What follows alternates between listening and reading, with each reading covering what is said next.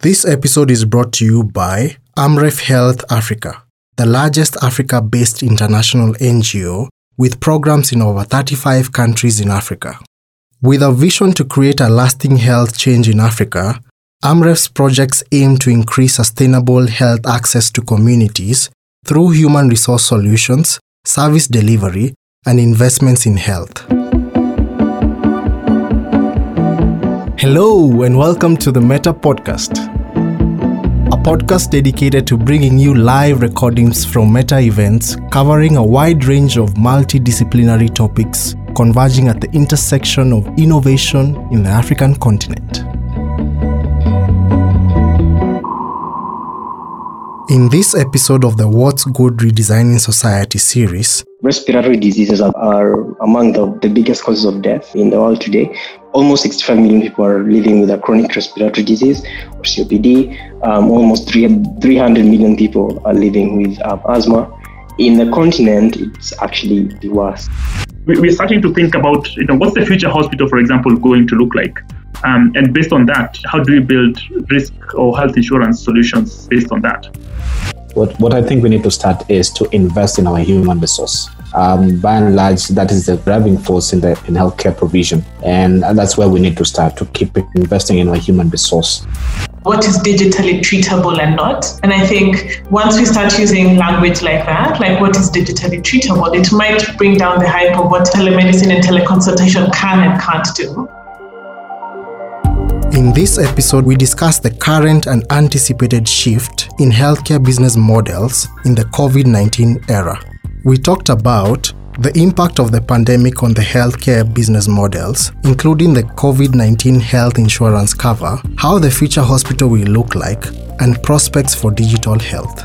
We also spent time reimagining the healthcare structure through the what we should start, what we should stop, and what we should accelerate prism. And last but not least, our speakers gave their future predictions for their healthcare sector. The speakers included Dr. Waruguru Wanjau, a public health expert and strategy consultant at Dalberg, Dr. Patrick Gitonga, the CEO for Jubilee Health Insurance, Dr. Emmanuel Amadi, a senior medical officer at the Ministry of Health Kenya, Lewis Wanjohi, the co founder and CEO of Tambua Health, and moderated by Rachel Jones, who is a senior research and design manager at Jacaranda Health. So, I'm going to start with Dr. Patrick. Out of all the, the data and studies that are out there, what is sticking out in your mind the most as far as what African health companies should be paying attention to in this moment? Yeah, that, that's, uh, that's an interesting question, Rachel. Um, so, so I think there are, there are several things that um, have come out of the uh, pandemic, and there's a lot of information and uh, data that has continued to come through. I think when the pandemic hit earlier in the year, particularly around the period of March, April, there's a huge, huge gap of information. Uh, we still have a significant gap, but I think between now and then there's quite a bit that has come out. For me, I think there are a few sort of data points that um, uh, stick out. One is just you know the, the understanding of the phenomenon itself and its impact on the on the local economy, the global economy. You know, it's it's not in every situation where you have you know the same thing being a cause or where you have a trigger um, that creates a crisis um, the impact is still on the same trigger and you know the, the long-term impact is still on the same trigger. But if you think about the covid pandemic at the heart of it was a health crisis you know just a, a virus that you know the origins are not still very well known about. And out of that the, the immediate impact was a huge health crisis the, emergence of a disease that we didn't know about and that spread really quickly. I think for me, one major uh, insight out of that is, you know, just you know, helping us to put into perspective um, what healthcare really means to the economy and productivity of the entire world. The fact that a virus like this can literally bring the world to a stop, create an economic uh, economic contraction and possibly uh, some recession as uh, is predicted, is really a huge phenomenon. I think I think the second thing for me in terms of what I've seen from the data is uh, the fact that uh, we we have to learn to live with this. I think when the pandemic began, there were discussions of uh, you know post-corona era predictions and you know different scenarios built around how long would this crisis last for. Uh, it began with two months, three months, uh, predictions of a year or so. But really, when you look at the data right now, particularly the data across the continent, we are now at over a million cases. Uh, I was having another discussion earlier, and when you look at the data, actually, what you see is the cases are still rising, and there is very strong correlation between the number of reported cases versus testing, eh? which basically tells us is the more and more we test, the more we'll see cases coming up, eh? which in, is another way of saying that you know the virus is fairly well spread out, and we shouldn't actually be thinking of a post corona era right now. It's probably going to be a virus that is with us for you know several years to come. The crisis will probably last at least another year or so. So I think it then begs the question of, you know, how do we adapt or how do we uh, redesign um, our thinking and our society, which is why I thought this discussion was very timely. Yeah, thank you. That that's a very helpful overview of of the fact that we are looking to live with this situation for quite some time and will need to continue to collect data as we seek to understand both the health and economic effects. So I'll, I'll like to pose the same question to Dr. Waruguru from, from where you sit. What are the, the positive and negative effects um, that you think that African health companies should be paying attention to in this moment? Thank you for the question. And I do think there are positive and negative effects. But I think from one caveat I'd like to put before I kind of list what I think are the positive and negative effects is that from a non-African business perspective, these all, for me, are opportunities. It's if the negative effects would be more the things Corona has unearthed, but for us to also look at them as opportunities where businesses can consider to, to plug into. And so, how I'd like maybe what I'd summarize for the negative effects is what Corona um, or COVID 19 brought out. So, I would list them as you know the the lack of resilience in the health system i think a quick data point to add to that. And when i say resilience it's the health system's ability to respond to what's not already set out. I think a quick data point that can be used to back that up is for example the critical care or the need for critical care. And you know kenya has what we know is less than a thousand beds but if you look at other african countries benin has 18 icu beds for the whole country. And so it was a negative thing in that it brought out that there's no resilience, for example, to give critical care, but then, you know, it's an opportunity for local businesses to really plug in and see is that something that they can respond to. I think another quote unquote negative effect is the the weakness of surveillance systems um, across and surveillance systems can't be responsive they have to be existent right we have a lot of systems that surveil things that are already of interest in the health world, like HIV or TB. But when there was a need for a surveillance system of a novel, a novel, you know, disease, then that surveillance system that was responsive didn't exist. How I'd turn that as a business opportunity would be to say, you know, yes, there's even the biological element of a surveillance system and the labs and all that, but there's also the technical aspect. And is that a possible business opportunity? And how do we turn the negative of a not not responsive surveillance system to a, a, local business opportunity with an underline of, of local. I think the positive thing that some of the positive things that it brought out though, this crisis, was the potential of um, the African business community to respond and to manufacture. You know, all of a sudden, when there was a global hit and you know you couldn't source globally, some things were made locally, and I think for me, that's certainly a positive thing that came out um, and something businesses can continue to capitalize on. We do have X number of, you know, if nothing else, given your context, um, CS is done in, in Africa. And if we if it was possible, or in Kenya, if it was possible for us to manufacture some of these things like masks um, and some elements of PPE, even looking into making our own ventilators, given that we know the demand um, the constant demand for some things that would change um, or will change in a predictable way, is that an opportunity for us to know as African businesses that we actually can manufacture some of these things. So imagine a world in which in a few years, everything that's needed for every C-section in Kenya, which is predictable over the next X amount of years, is produced in Kenya. And for me, I like to see that as a positive thing that could could come from from COVID-19.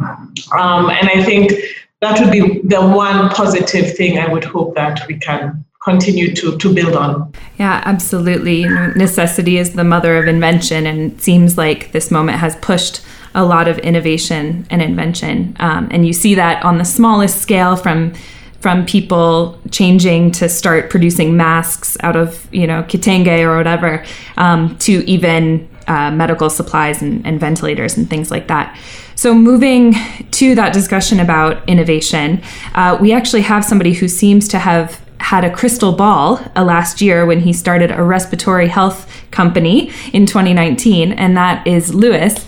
Um, and so, Lewis, you you've worked in respiratory health, and and we're doing that even before the COVID pandemic. Um, but presumably, you have shifted focus in light of what has happened. Um, and I know that you received some funding from MIT and Stanford to do COVID specific research. Uh, so, first of all, how has your business model changed since uh, COVID hit? Yeah, I think we've been working in, um, so Tambua Health has been working in the respiratory space for, I think, two years now, about two years now. And we worked on um, the, the diagnostic process from using just spirometry to some, some form of um, high level devices like CT scans and all that. And our main focus as researchers and engineers in the company is to use sound or acoustics to develop imaging technology that doesn't use radiation. So think of uh, how a doctor uses a stethoscope, but that stethoscope actually making a diagnosis uh, based out of um, deep machine learning uh, and signals processing. So we've been working in that space for about two years now. I think when COVID hit uh, early January, what we actually saw is that um, COVID won't change a lot, but it's an accelerator and it will actually show what are the problems in some uh, healthcare systems. So if um, there was an already existing respiratory problem, respiratory diagnosis pro- problem, it's going to be accelerated by COVID and just reveal the truth about um, these types of systems. And so what we are doing is we've been working in the space for um, trying to understand how um, we can use novel technologies, such as uh, machine learning and um, signals processing. This is what is going to be the future of healthcare. So at Tambua Health, we actually believe that um, healthcare will eventually leave the building, which means healthcare will leave the hospital because the hospital is a building. And um, some of the technologies that are going to be um, important in that case is going to be uh, an innovation in devices or the hardware devices that we actually use, uh, the software, and the whole ecosystem of devices. If you think about um, respiratory health in the continent and also in the uh, in the world today, um, respiratory diseases are among the uh, the biggest causes of death in the world today. Almost 65 million people are living with a chronic respiratory disease or COPD. Um, almost 300 million people are living with um, asthma. And in the continent, it's actually it's actually worse in terms of patient outcomes. So what we have done so far is that we have developed a process that um, reduces the cost significantly for the diagnosis process. So we, um, doctors don't really have to use the big expensive CT scans or VQ scans, and um, this is all based out of um, novel technologies. And today we have um, innovated in that space a lot. And I think the future will be set on how we make decisions, uh, technology decisions as well. So, as much as we speak about healthcare systems and hospitals, we have to think what types of devices the doctors are going to use um, today and, and in future. And um, uh, we, we are going to see an increase in the number of companies using AI and a lot of venture capital flowing to biotechnology and medical devices. Uh, as an example, for us as well, we have seen an increase in the interest for what we are actually doing today. And as somebody who is is leading a company, I wonder with, you know, you're, you're talking about acceleration and the future opportunities, but what is it that keeps you up at night when you think about maybe the risks or where where we're headed?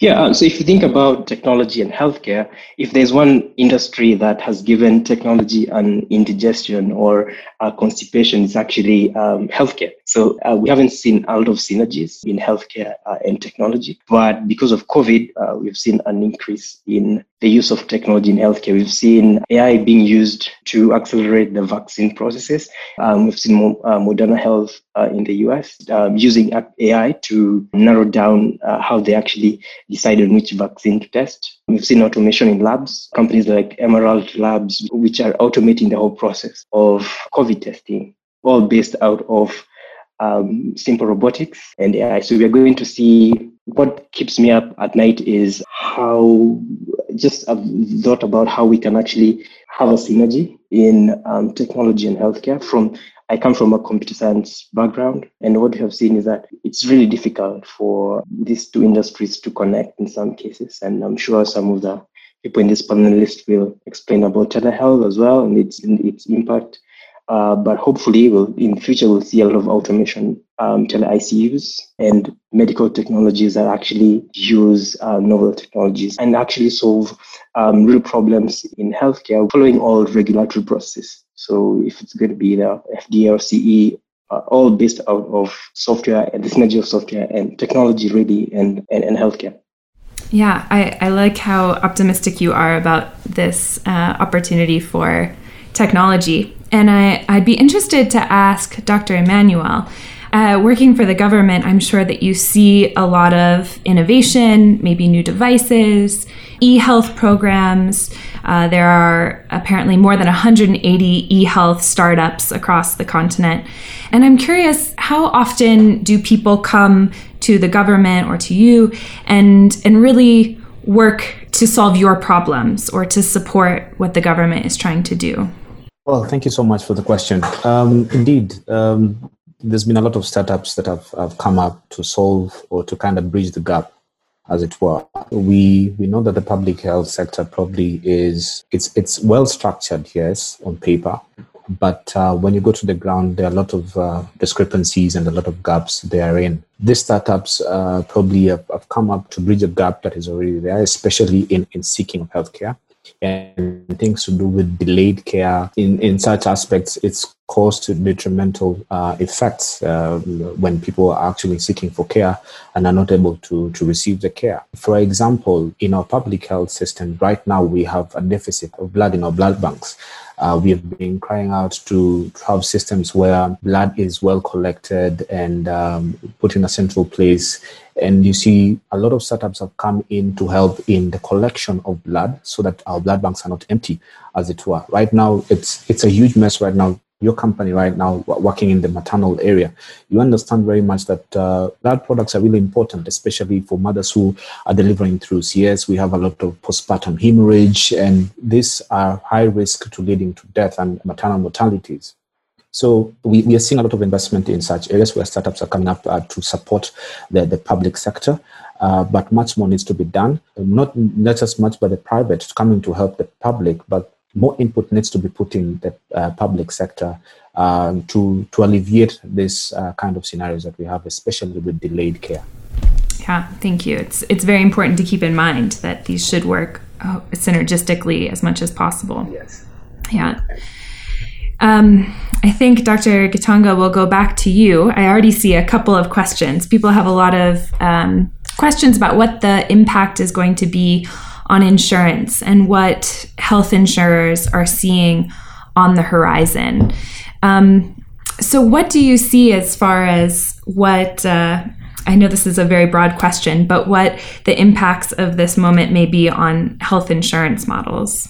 The, the impact on insurance is, um, I wouldn't just isolate it to insurance, but really uh, the healthcare landscape. Eventually, when I think about it, it it's, it's sort of two things that um, come into mind at the end of the day, from an insurance perspective, you know, insurance is about risk and uh, you know doing the business of risk, pricing the risk, hedging some bets, and seeing how they, they turn out.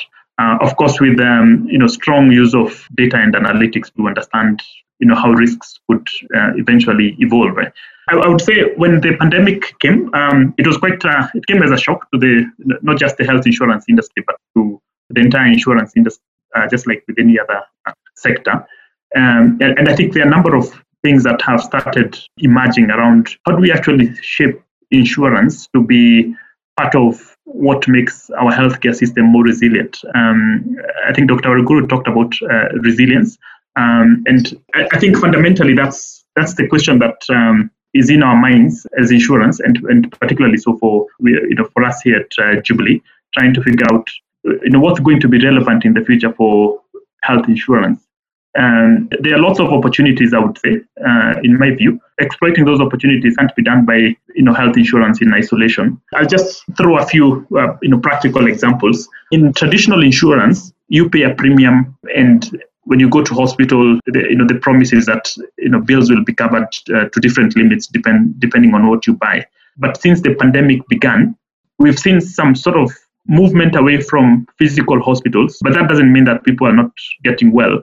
You know, those who really need to get care still need to get care. But there is a real risk around them uh, staying in hospital environments. Uh, and we've seen practically uh, some of them, including healthcare workers. So some of the questions become you know, knowing that this pandemic will be with us for a while, we are still waiting to see how uh, a vaccine comes out. I think by all indications, you know, before mid next year, we should have a vaccine out. Even when the vaccine is out, the questions are going to emerge around its efficacy. Um, so, in terms of health-seeking behavior, I think the pandemic will really fundamentally shift how people seek healthcare and how they see the physical health uh, uh, facility. And I think that's what will make innovations like what Lewis has mentioned more relevant.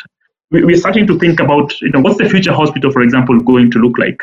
And based on that, how do we build risk or health insurance solutions uh, based on that? I, I, think it's going to leverage on, on, on two things that, in my view, will play very strongly going forward. One is around, you know, how do we build the right ecosystems to support development of the right uh, health insurance solutions um, or the right really healthcare solutions because at the end of the day we want we need to build a healthcare system that's resilient that is scalable. You know today it's uh, covid-19 uh, we don't know what might emerge in the next one two years but the systems we build must be able to you know withstand shocks. And within those shocks is the aspect of financing. And when such risks emerge that can't be um, absolutely carried solely by insurance just because of the uh, you know the principles around which uh, insurance business operates. You know concepts like risk sharing i think will become more and more relevant. Um, how do we share risks across the healthcare uh, ecosystem? If you think about it we're going to have a vaccine probably in the next uh, one year. You know there, there, are questions we need to ask ourselves like you know how, how are we going to make that vaccine accessible? Um, how are people going to be able to pay that for that vaccine? Well, how insurance companies going to make it payable as part of their of their policies?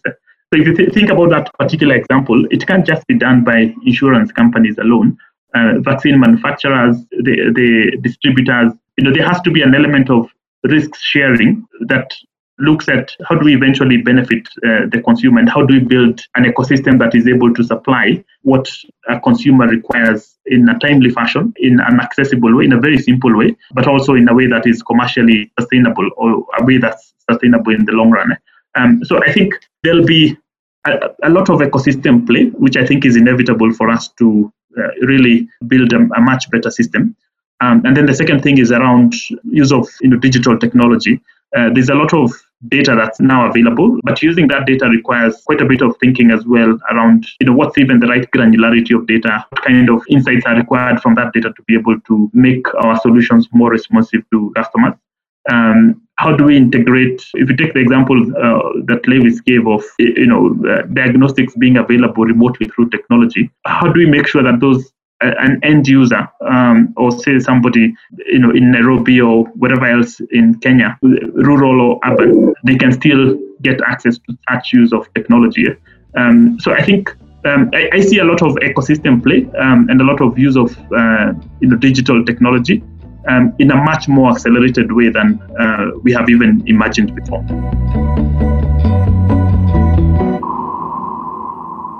And now a word from our sponsor. In 2017, AMREF launched Innovate for Life. This accelerator program selects the most promising health entrepreneurs from around the world and offers them a tailored combination of networks, health knowledge, and business and leadership coaching. Our mission is to co-create shared value partnerships between these entrepreneurs and AMREF programs to jointly achieve sustainable health impact and scale in Africa. The Accelerator program includes a combination of in-person and remote work, workshops, and independent learning and co-creation over three phases.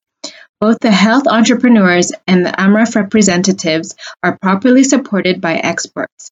This may range from business development skills to marketing and leadership skills. Innovate for Life partners with diverse organizations, strengthening AMREF's existing network and creating opportunities to develop further linkages with different industry leaders from different sectors.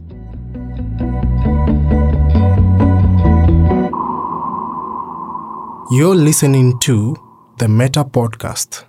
For Dr. Waruguru, uh, you know, there's always the hype around digital technology and what it can do for healthcare and things like teleconsultation.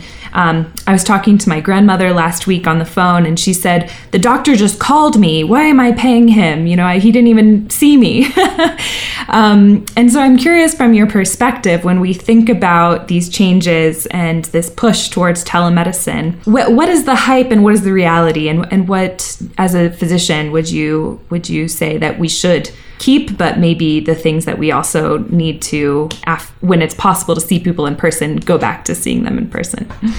I think the, the hype is that it is the um, silver bullet for all for all health problems, and especially in this time of Corona.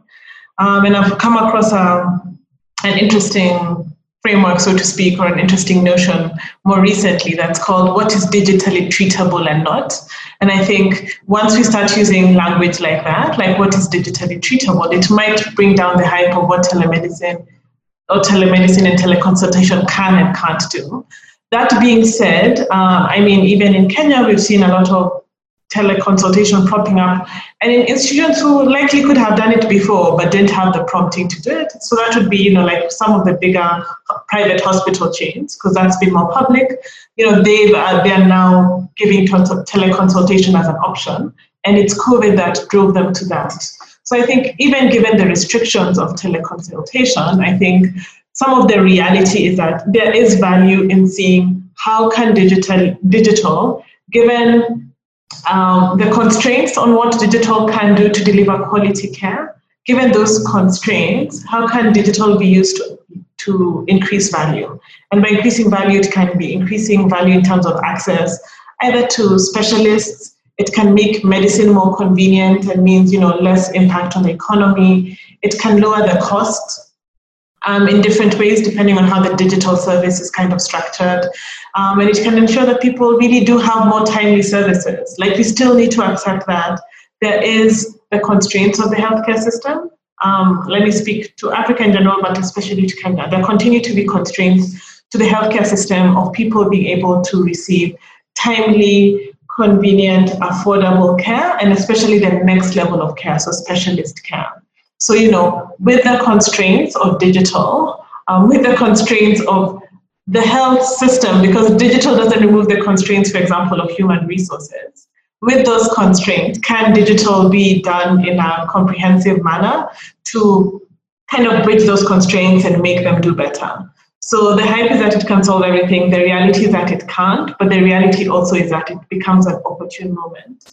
I think to bring it back to Kenya when we speak about telemedicine, I think there needs to be maybe some thinking about regulation, training, infrastructure. You know, if we are saying we want to use digital to bridge that access, how does that look for someone where they might not have digital access? You know, um, some things yes can be done via call, but most things would need some sort of video. If we say we're using video for digital, how does the person in a more rural setting get access to that digital. So I think the reality also is that there needs to be some thinking around that. There needs to be some thinking around even just the regulation in Kenya. I know the, the council has tried to be responsive and put out something um, for now, but can we, you know, but the Data Health Act, uh, the, the Health Act, sorry, and the Data Health Act both speak of, yes, we acknowledge e-health stroke health data, but we don't have the guidelines yet. Can we enact some of those things so that we can really try and live up to the hype, even though it's a bit overhyped? So we can really try and get closer to that. Again, turning to the business aspect, assuming that there are people here with business, it's you know, everyone thinks, oh, I want to produce a telemedicine service and all that, but there's also all the supporting infrastructure around that. And if anyone is thinking about that from a business perspective on this call, is, is there an opportunity to be the one who's providing that infrastructure, whether it's the video calls or the service to to keep the health data, all those become, I think, business opportunities. And as digital accelerates, those digital opportunities can be tapped into beyond even just providing that direct service or being the one with the platform to allow telemedicine and teleconsultation. I think that's a, a super important point to think of telemedicine as increasing access or increasing value, not as a replacement for something that was already valuable or some way that somebody was seeing an actual provider and balancing the push for innovation with then that need to protect people's data and privacy as well. Um, so really great points on that. I wonder on the on the public health system note whether Dr. Emmanuel whether you are seeing more support in this moment for public health strengthening and for supporting that infrastructure for our public health system. Well, that's a great question. Um, however, um, it's a yes and no. Uh, the thing is, um, in this period, we, we're seeing a lot of investment in infrastructure. Um, in that regard, yes, we are seeing a lot of support and strengthening um, in terms of uh, trying to bring out the ICUs and HDUs, which some of the county hospitals do not have. In that regard, yes, we are seeing a lot of strengthening in that aspect, giving PPEs, you know, um, trying to support in that in that particular area so that you can strengthen um, the health workers' inputs in tackling the COVID uh, situation, as it were. But no, in this regard, that uh, there is no substantive increase in human resource. Uh, largely, the public sector has de- been deprived with the public um, human resource, and it's largely overstretched, as it were. Uh, go to any public institution, and uh, you'll see how stretched the health workers there are struggling to work in very deliberated uh, conditions. And um, their workforce indeed is, is very, very, very small compared to the community that they serve. Um, and, and you see um, much of our communities um, not being able to probably afford the private healthcare. In that regard, they opt to go for the public uh, facilities. And you see, then then you'll start having these issues that we talked about of unmet needs, of delayed care. In that aspect, then no, we are not having that substantive investment, especially in human resource. But in in some sort of way, yes, right now we are getting some a bit of uh, boost with equipment and all that, but it's the people, it's the human resource that actually do the job and actually give out the self-care by being given this kind of support. Yeah. That, so what I hear you saying is that human resources are the cornerstone of a health system, and until we have investment in that, that um, we can only go so far. Um, and just one other follow up on that. Um, are you seeing, or how are you seeing this moment as an opportunity to promote public and private collaboration? In the health system? Well, the the opportunity is quite immense. Um, especially, I mean, during this discussion, we've been talking about digitalization, telemedicine. Um, that is quite a huge avenue opportunity for the, both the private and the public sector. The, the the issue again, we see that that our health system is largely fragmented and the referral system in like i had mentioned earlier that this, the system in the public sector is quite well structured yes However, that structure is basically on paper, but when you go on the ground, it's hugely fragmented. And even though when you have a referral system, probably from a lower cadre, probably from a level three to a level four to a level five to a level six hospital, a referral system which is well structured, but uh, you find uh, that at times that referral system is probably uh, not used and people just prefer to go to level six hospitals where they know that will find the specialized care that probably they actually yearn or need to receive and which they're probably not getting in a level three or a level four hospital, which at a level four, you, you probably need to have a specialized care. In that regard, again, the, the private sector has a lot of this specialized care. One, because of remuneration, uh, they are able to attract more of the specialists to their entities. And in, in, in that front, then you have a, a, huge gap in the sense that now most of the specialized specialists are in private as compared to uh, the public sector. So you see, uh, those that are able to afford the private hospitals or the private care are able to quickly um, get um, the services. Again, the collaboration in the sense of strengthening between uh, public and private in the sense of probably capacity building.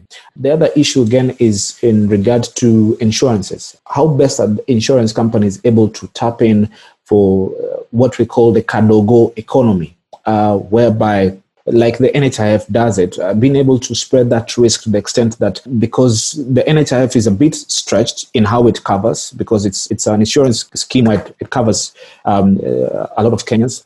How is the private insurance companies being able to plug in for the Kadogo economy to be able to allow them to even um, the, the, the, those that are not able to afford the private uh, care, we're being able to also afford it so that we have the unmet needs and the, the delayed care uh, being handled uh, to that extent. So I'm seeing that private public partnership can come in uh, very well in in those uh, specific areas that I've mentioned. Yeah, absolutely. Thank you.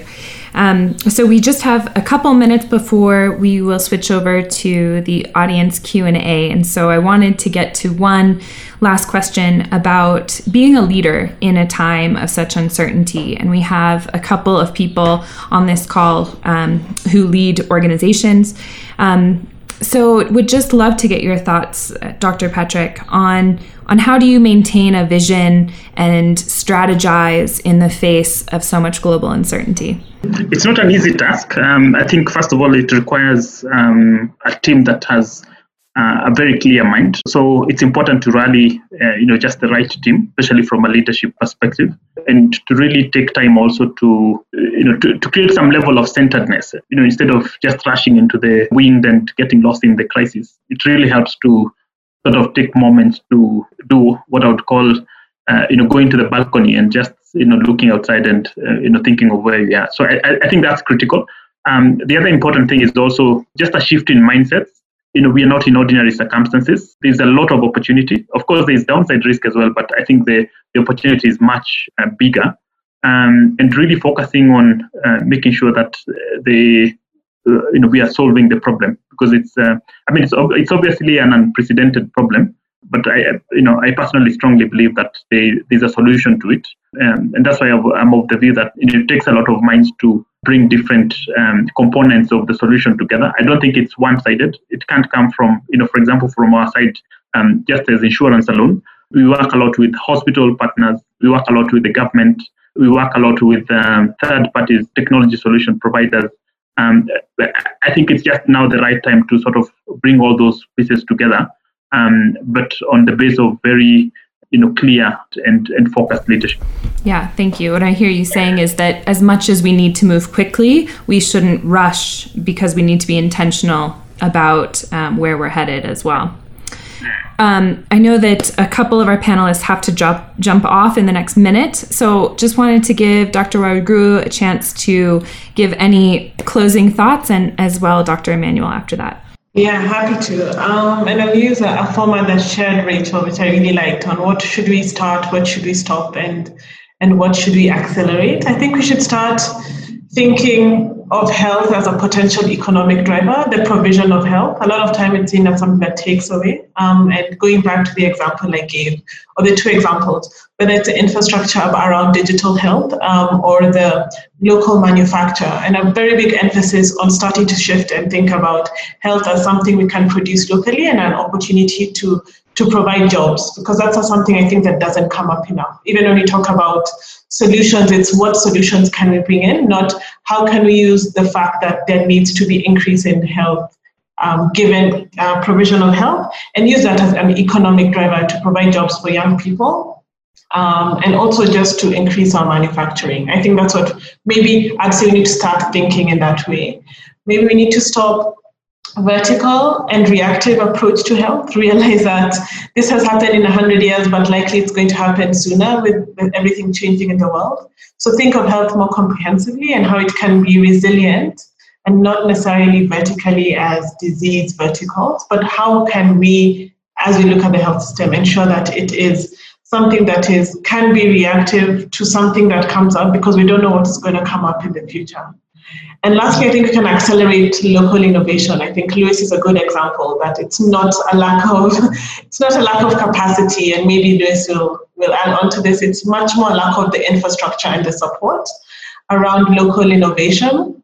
And that's something certainly we should seek to accelerate and see how we can use that again to build that resilient health system, kind of tying it back to what I said earlier. Uh, Dr. Amadi, the same quick final question. What should we start? What should we stop? What should we accelerate? It's interesting that uh, Dr. Waruguru has mentioned most of the things that uh, I was looking forward to, to say. But uh, allow me just to probably reiterate and say what, what I think we need to start is to invest in our human resource. Um, by and large, that is the the driving force in the in in in health in healthcare provision and that's where we need to start to keep investing in our human resource um, allowing ourselves especially in the public sector to uh, uh um, um, uh, come on, recruit more doctors, recruit more health workers into a public system, and to be able to actually maintain them in the public uh, healthcare system so that they can provide the services uh, that are required by the citizenry. Um, what we need to stop is being reactive. We need to be proactive. We knew uh, once COVID hit Egypt and once it hit South Africa, I mean, it was close home, and we were not well prepared. We thought we were, uh, but as it is right now, we've seen how how drastic um, it, it has been, it has hit our economy. Uh, realize that health is wealth. Uh, so the health of the economy will definitely determine our wealth, you know. Um, so we need to be proactive. We need to be really proactive in, in how we do things. Um, to accelerate, what we need to accelerate is probably in the digitalization and innovation um, in, in, in the health space. Uh, because our health system is largely uh, fragmented and uh, digital, the digitalization of our health system and, and, and healthcare provision is going to, in a way, um, make it more accessible and, and reduce some things to do with delayed care. For example, where we have a lot of in, innovation right now in our country in regards to even booking appointments, uh, telemedicine, and all that, um, this will reduce the, the time lag or the time space between one uh, getting a service and uh, uh when they actually need it, especially probably in emergencies and, and, and in things for example, um, like in a healthcare system, you can find someone probably requires to have surgery done, but they will have uh, a protracted period of a waiting time. And uh, to have the surgery done. And you know, in, in digitalization or in an innovation in that space, you are able to find a specialist um, in, in a click of, of, of a button uh, who's nearby you, and you're able to get that service as soon as possible instead of waiting for months uh, before you get that service done. So I think uh, accelerating uh, digitalization and innovation in that aspect of telemedicine and e-health will quite as much as um, help um, those that require um, th- these services. Um, yes. Thank you so much. Great. Thank you so much, too. Um, those are all great points. Um, so, Dr. Patrick? So, I think, I think for me, what I would say is that there's a lot of opportunity that you know has been created by the pandemic as much as it is a shock, but it requires a huge mindset uh, shift for us to be able to uh, tackle it going forward, both in the profit and in the non-profit uh, spaces. But it's doable. I think I think it also calls for sort of breaking the traditional boundaries, um, particularly in terms of collaboration uh, and creating the um, ecosystems I was talking about. Um, and and also you know really prudent use of digital and real use of digital um, and in a way that is also simple to the end user. Um, you know, for example, we've seen quite a bit of uptake of telemedicine, uh, but I think it could have been much faster, um, or we could make it much faster, um, with the solutions being even more simpler to uh, the end user and being more accessible. Um, so I think there's a lot of uh, promise. Um, the, the, I would say the biggest tragedy that would have out of this pandemic is to go back to the way we were. Yes, thank you. Nothing, yeah, that's why we have the term the new normal. uh, and Lewis? Yeah, I think I would take a more contrarian kind of an thought about the future and um, based, based out of the framework that you had highlighted about um, what we should do and what, what we should accelerate. I think we should stop uh, complaining and actually do something that's actually uh, feasible and uh, leads to, to concrete uh, impact. So, for example, I, would, I know so many companies that uh, can actually implement telehealth in the con- in Kenya actually, but we haven't seen any uptake. You know, we speak about telemedicine telehealth, but we have brilliant technology, but there's no uptake, and there are so many hurdles for a technology company to actually succeed in Kenya a health company to succeed. So it's very bureaucratic. But apart from that, I think that um, we need to develop the developing world. The value of technology is not copying. We need to try to build our own that, that is more efficient, based out of our own problems. We should we have we need to have an a, an overhaul uh, on on the belief of uh, the technology coming from the continent. I think an example is like us. We started as a as a Kenyan team. Um, in, in uh, there's so many innovative products companies in the continent, but there's no uptake. And that's the truth in the healthcare system. So there is both there's a positive aspect and there's a negative aspect. Once we eliminate some of these bureaucracies, then it's going to be really easy to scale technologies.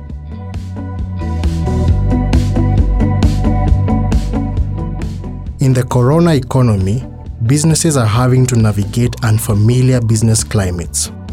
There is no reliable old normal operating model, and every business needs to adapt to new ways in order to become leaders and prevent obsolescence. The What's Good Redesigning Society series is a go to resource for business leaders in need of inspiration and exposure to different schools of thoughts to help them create new normal driven business models.